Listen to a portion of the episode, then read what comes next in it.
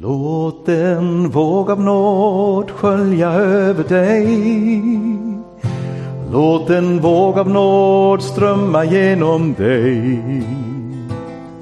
Någon gång som en stormvind, någon gång som en krusning. Nåden är oändlig, barmhärtig utan gräns. Låt en våg av nåd skölja över dig.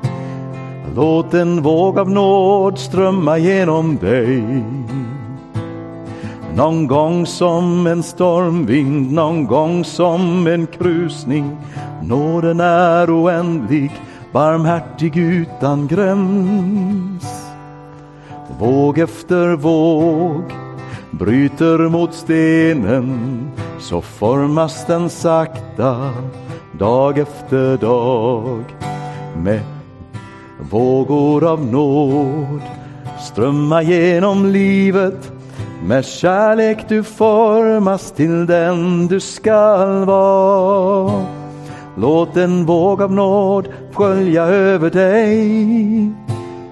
Låt en våg av nåd strömma genom dig. Någon gång som en stormvind, någon gång som en krusning. Nåden är oändlig, barmhärtig utan gräns. Låt en våg av nåd skölja över dig. Låt en våg av nåd strömma genom dig. Någon gång som en stormvind, någon gång som en krusning.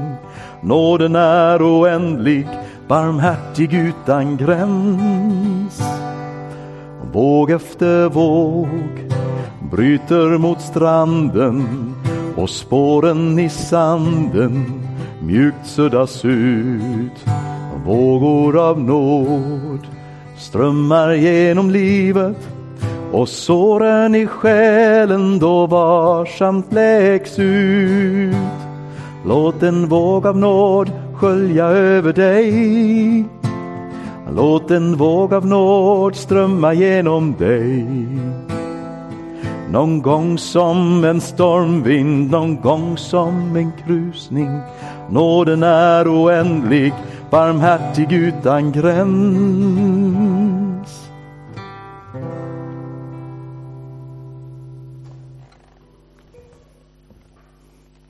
Vi ber tillsammans. Ja, tack far att vi får samlas kring ditt ord. Tack Herre att vi får ha tron på dig gemensamt. Tack att du inbjuder oss till gemenskap. Tack för att du vill tala till oss genom ditt ord, uppmuntra oss, lysa med ditt ljus över våra liv. Tack att du står i vår gemenskap. Du säger, var inte rädd, min frid ger jag dig. Amen.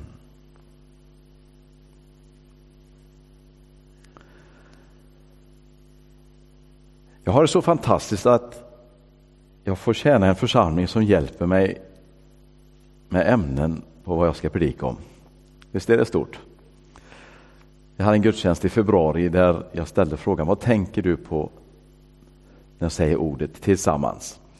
Och jag fick en massa sms och jag fick en massa lappar under predikens gång som människor bidrog med olika tankar och funderingar just som väcks när ordet tillsammans finns i tanken.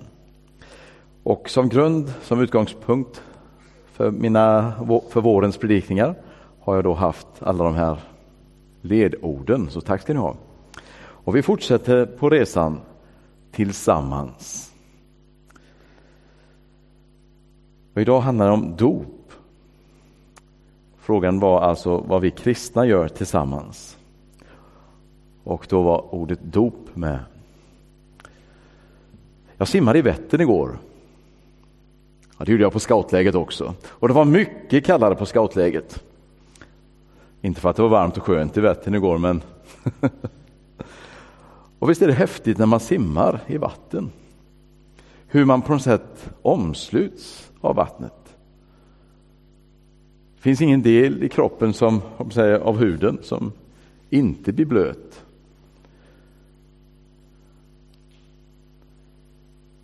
Och när jag simmar i samma vatten som min vän bredvid mig så på något sätt omsluts vi av samma vatten.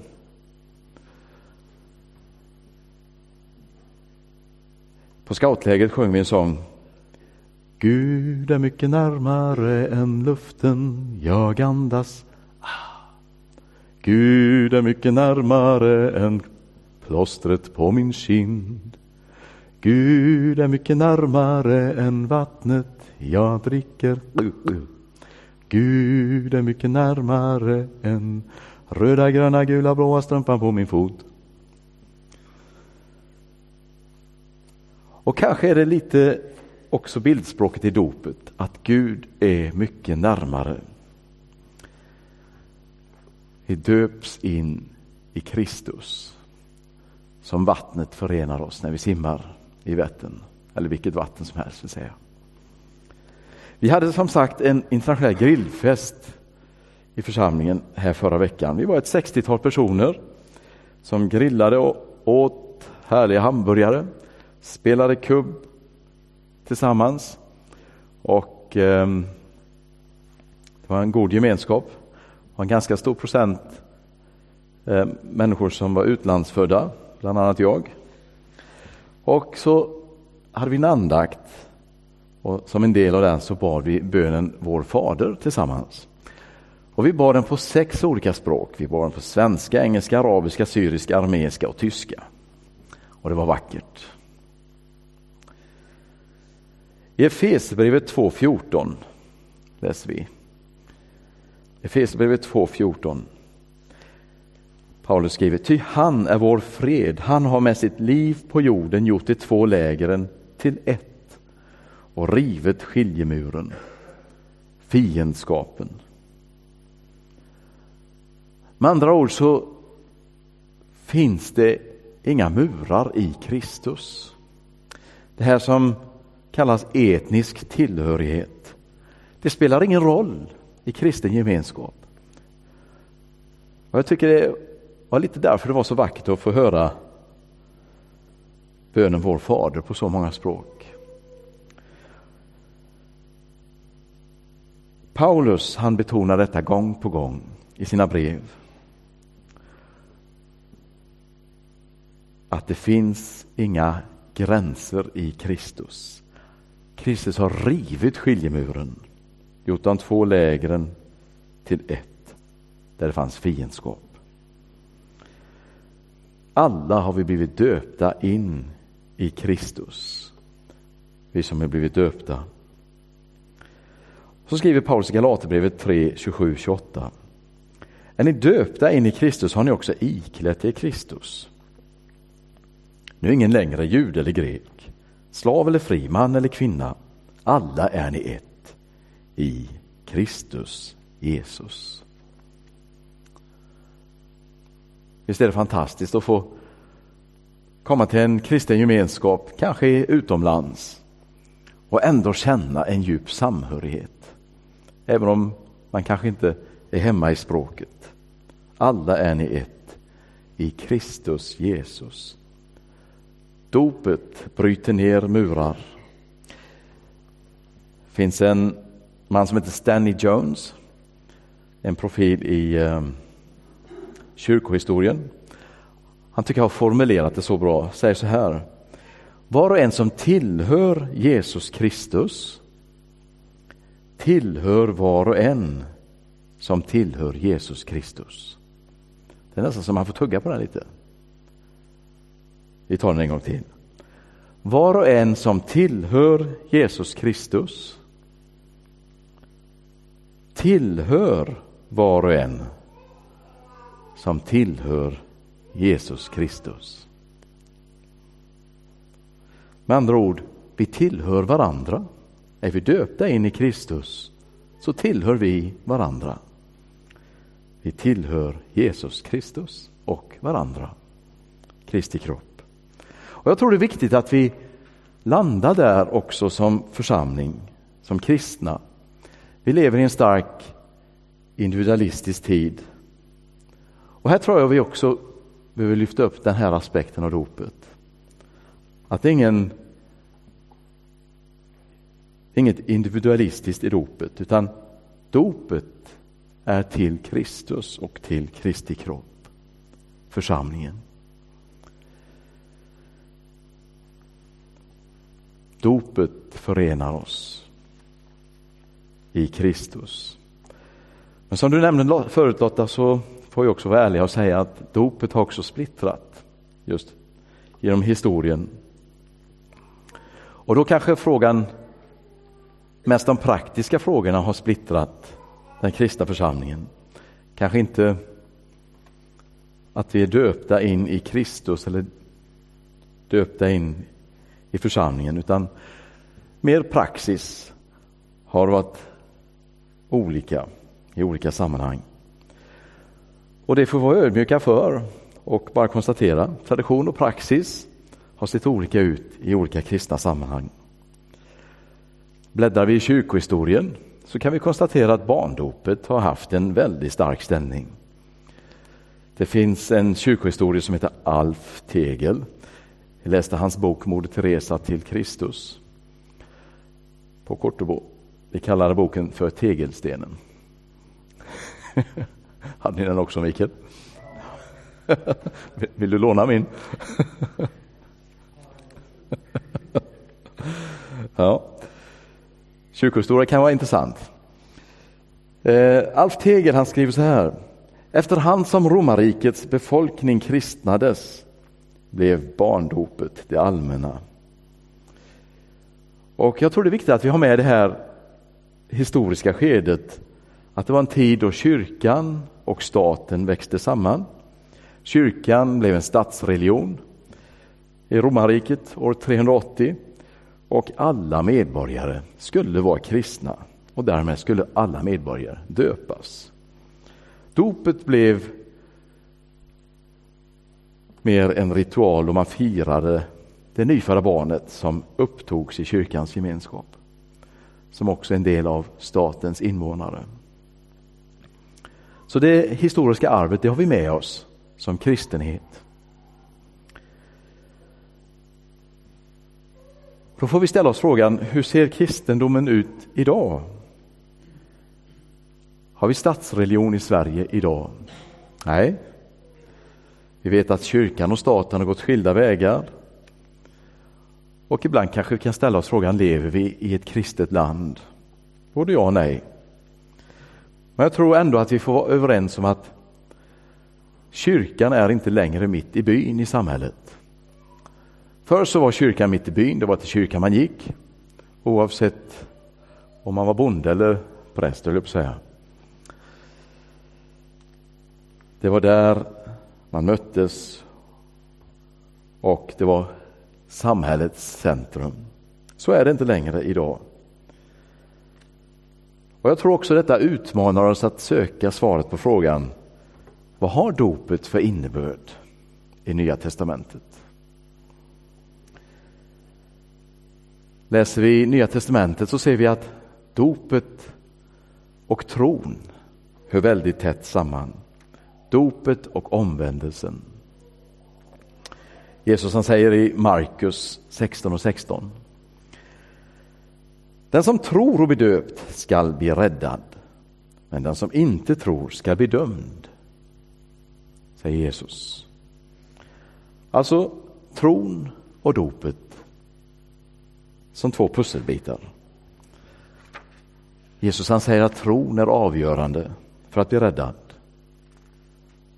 Men inte dopet, men de hör ihop. Och att dopet får bli som en bekännelse för tron. Hur tar jag då vad gör jag då om mina föräldrar lät döpa mig som barn? Jo, det är bara att ta till sig det dop man fick som barn.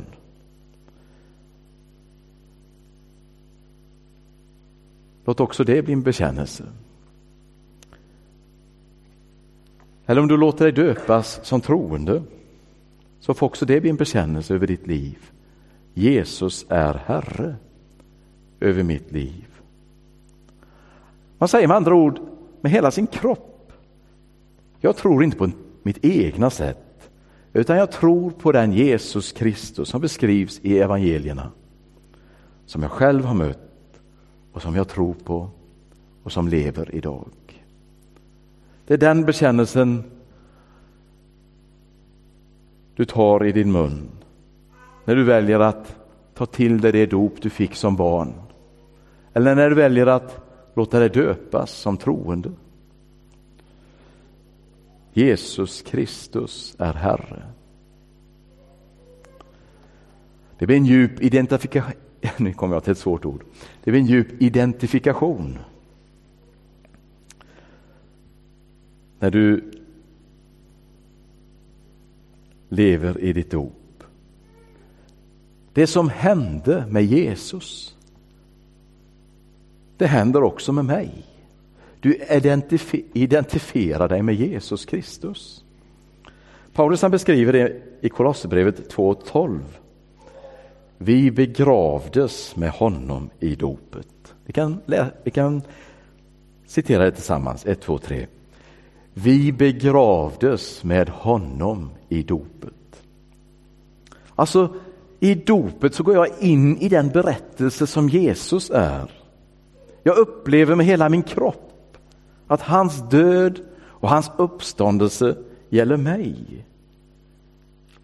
Och genom honom har jag fått löfte om ett evigt liv. Visst är det fantastiskt?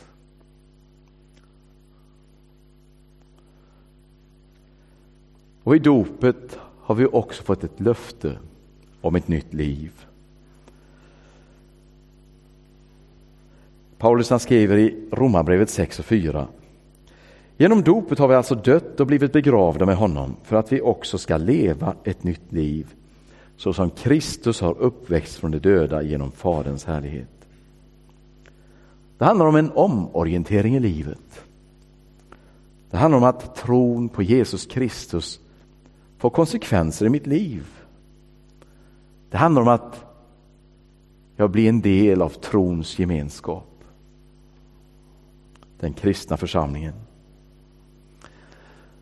För just det här att vara kristen på egen hand. Jag tror att det är en fullständig omöjlighet egentligen. Om man ska utgå från det nya testamentets undervisning om vad det handlar om att vara kristen. För att vara kristen handlar om att vara en del av den gemenskap som kallas Kristi kropp.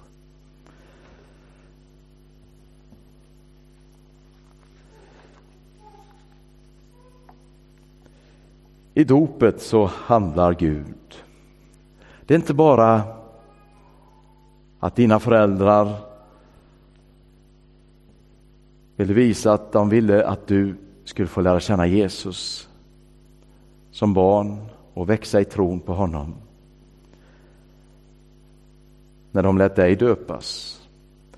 Eller om du valde att döpas som troende. Det handlar inte om ditt beslut om att du befann dig på rätt plats i rätt tid för att gå ner i vattnet och låta dig döpas i Kristus. Det handlar inte enbart om vad vi gör, vi människor. Det handlar om att Gud samverkar med oss och att Gud gör något i dopet.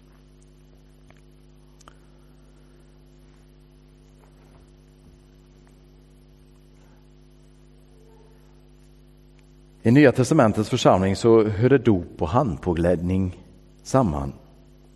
Förbön, det handlade predikan om i söndags. I förbönen då ställs du mitt i kraftfältet. Och där är också förbönen är också en del i dopet. I Nya testamentet läser vi om att de nydöpta får förbön genom handpåläggning. Varför? Jo, för det finns ett löfte om att Gud också ger den helige Ande. Och så uppmanas vi gång på gång i Nya testamentet att låta oss fyllas av den heliga Ande. Om och om igen. Jag har en gammal spann hemma, gammal metallspann. Och skulle du bära vatten i den så skulle du inte komma långt om du ska bära vatten från en plats till en annan. För den är väldigt bra på att vattna gräset också, den spannen. Den är rostig. Och kanske är vi så som människor. Att Gud fyller på och så läcker ut och så får han fylla på och så läcker ut. Och jag tror också att det är så det ska vara. Jesus han säger Kom till mig, ni som törstar. Ur ett inre ska strömma, flö, flöda strömmar av levande vatten. Det säger han om anden. Låt er därför fyllas av anden. Det är någonting vi får ställa oss under det flödet om och om igen. Herre, fyll mig med din ande. Låt mig få leva i gemenskap med dig och utifrån dig. Gud vill fortsätta sitt verk i våra liv med sin ande. Och genom den heliga ande så utrustar Gud dig och mig oss till tjänst med gåvor i våra liv. Till sist. Dopet, det är vägen in i den kristna gemenskapen som kallas församlingen. Och här i denna församling, Slättenkyrkan, så ehm, tillhör vi två samfund, Ekumeniasamfundet och eh, Svenska Länsmissionen, som i sin historia bär med sig en tradition av både tronedop och barndop och därför har vi respekt för båda traditionerna, båda dopsynerna. Jag tror det är viktigt att vi betonar vikten att vi tar till oss det dop vi har fått. Att vi lever i det dop vi har fått. Att leva i gemenskap med Jesus Kristus. Att vi låter oss fyllas av helig ande. Det stora är att i dopet så inbjuds vi till att leva ett liv i gemenskap med Guds stora berättelse. Att bli en del av det som kallas Guds familj.